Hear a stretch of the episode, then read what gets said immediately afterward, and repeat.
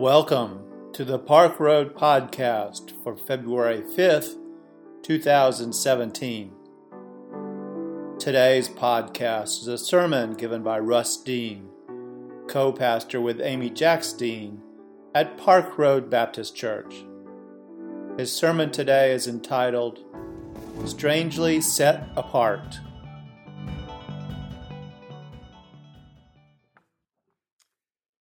Tell how the Spirit calls from every nation God's new creation. You are supposed to be different. We, we have a calling to be set apart, strangely set apart. You are supposed to be different. Though it seems to me that we human beings have this incessant need to fit in, you know. Of course, there are some who cannot be satisfied unless they are in the center of every picture, and there are the rebels. Maybe most of us go through some rebellious phase, but in large measure, most people spend a lot of self conscious, insecure energy trying to conform, to get in line, to blend in, just to disappear in the crowd. I spent this past week in a little farmhouse on the bank of the Choptank River on the eastern shore of Maryland. Five pastoral colleagues were holed up in some little corner of that beautiful little house, clicking away, writing sermons and blog posts, editing a Bible commentary, completing the lyrics to one very creative musical drama. It was quiet, except around the dinner table and in one of those conversations, one of my pastor friends referred to a teenage girl in her church who, like so many others, she said, had recently gone underground. None of us had heard that term before, but it resonated, especially with the father of two daughters, one who was the father of two daughters. He had seen it, he said, and that expression was just right. She went underground. It seems we need the right clothes, the right car to drive, just the right hair, body by Jake or whoever it is hawking the latest fitness fad. And I'm not just talking about the teenagers. No self respecting Charlottean would be caught dead these days with a flip phone. That's old school. Sorry, Jimmy Neal.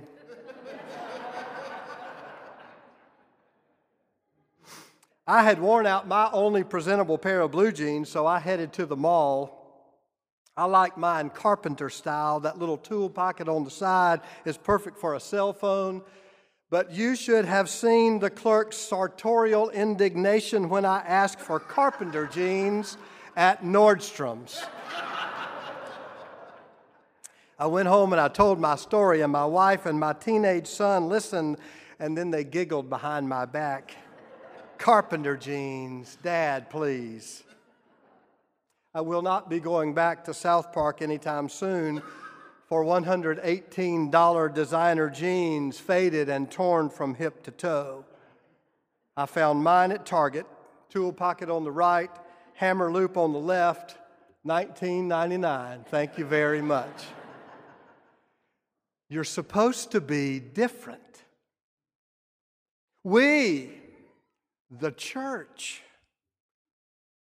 are supposed to be strangely set apart. Biblical wisdom is not the same as conventional wisdom. Write it down. Being a good American and a good Christian are not synonymous. With conventional wisdom, fear reigns. Security really is all that matters in conventional wisdom. Defending what is mine, protecting what is ours is paramount.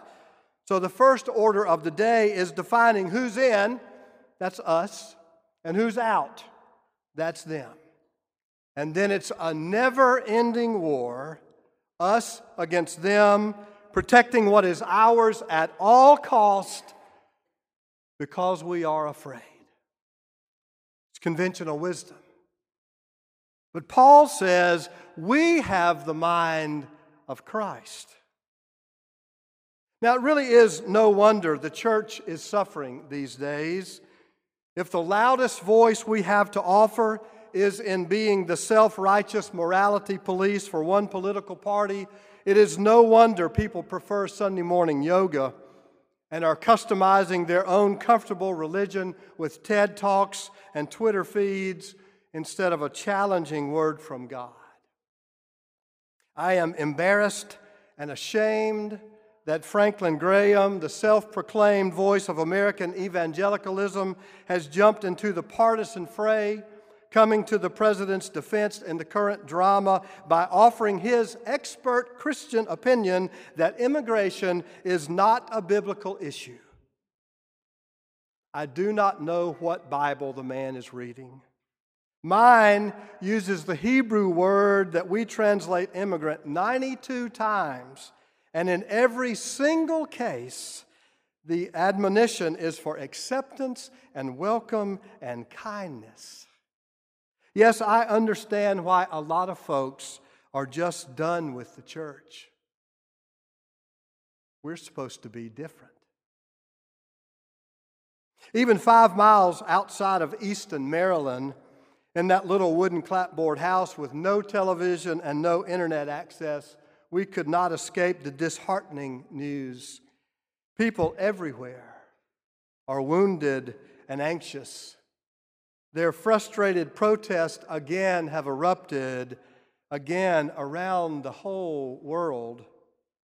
It seems to many that the United States has suddenly decided to trade our image of a harbor lady standing with a torch, lighting her welcome to the world Seems to many like we've decided to trade that for an image of walls of scorn and fear and rejection.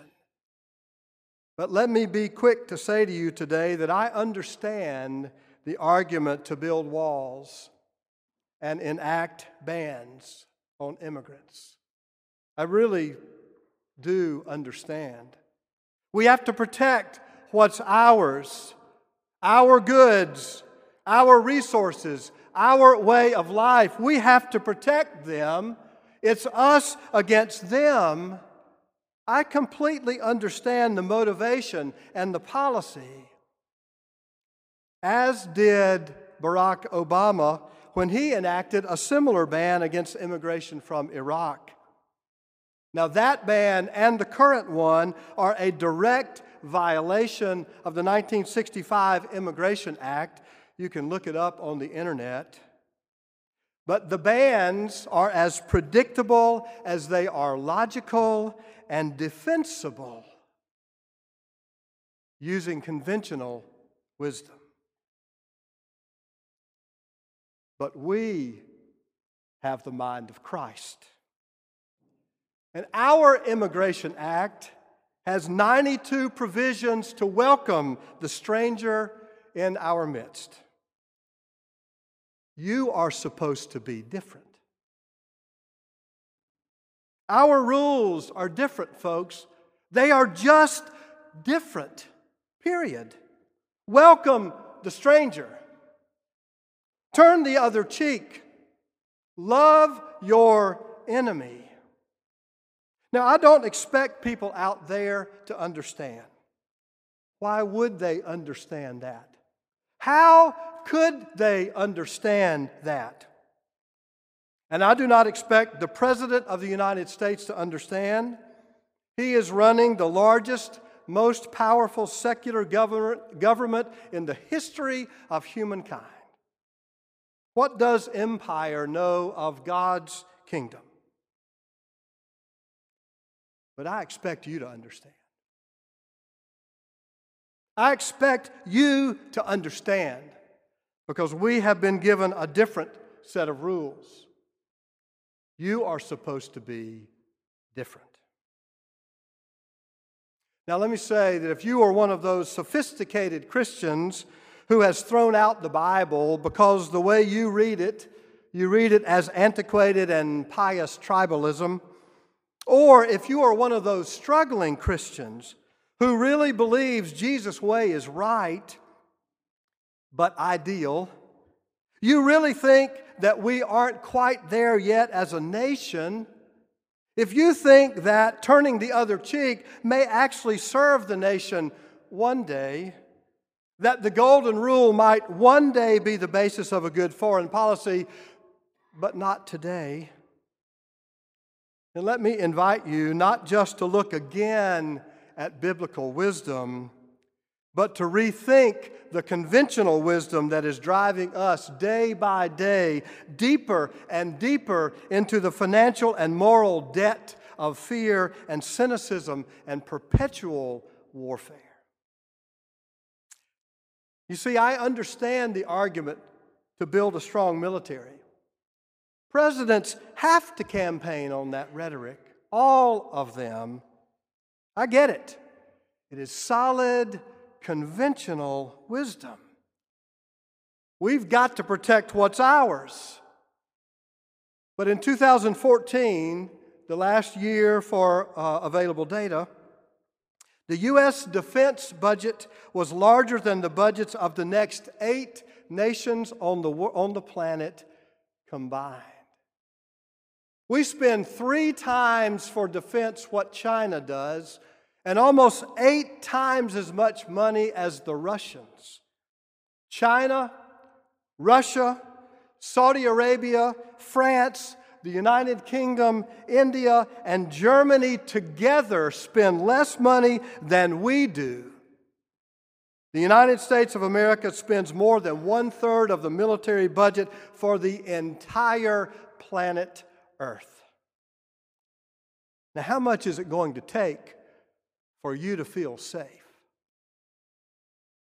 And at what point are we just going to realize that the conventional rules, the conventional wisdom, will never get us there?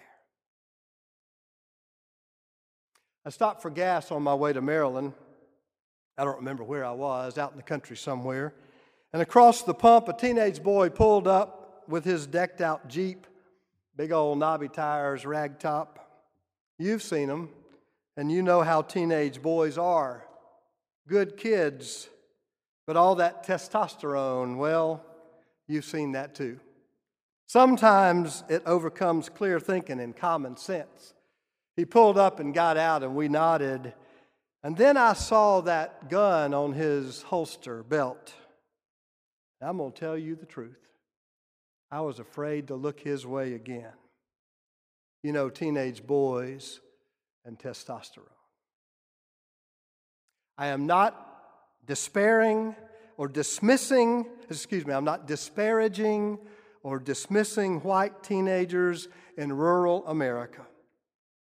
It's just that I understand the ego and the macho and the fear that will make you want to run out and get an open carry permit as soon as possible. It's good, conventional wisdom. But I can tell you, it is not making me feel safer today. And Paul says, we have the mind of Christ. We have the mind of Christ. You are supposed to be different. And the world needs you to be strangely set apart. We have gathered here this day around this table because this is our symbol. This is the metaphor. This is the image that powerfully reminds us of the values of Jesus Christ. His wisdom is not conventional in any way. As Flannery O'Connor reminded us, you shall know the truth, and the truth shall make you odd. Jesus' way is not a fear that confines us, it is a courageous love. It is not a narrow inclusion, us against them. Jesus' table is as wide as the mercy of God. It is not a feast of more is better. It's just the simplest meal of bread and wine shared together. His way is not lived with haughty words and arrogant claims, defensive postures and angry rhetoric. Jesus' way is open arms lived daringly, resisting empire, courageously speaking the truth in love, sacrificially living for one another. There will never be a scarcity of people proclaiming conventional wisdom, and many of them will be religious, and they will always be the loudest, and that word will always be angry. You are supposed to be different, strangely set apart. For we have the mind of Christ. May it be so. Amen.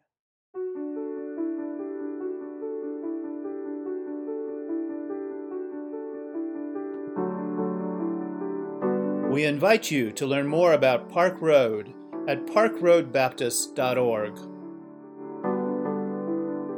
Park Road is a progressive faith community located in Charlotte, North Carolina, encouraging independent thought, community service, social justice, and interfaith understanding. Today's podcast was produced with production help from Hugh Ashcraft, Brian Smith, Bruce White, and Rich Dower. Our theme music was composed by Brandon Michael Williams. Thanks for listening today. Grace and peace to you.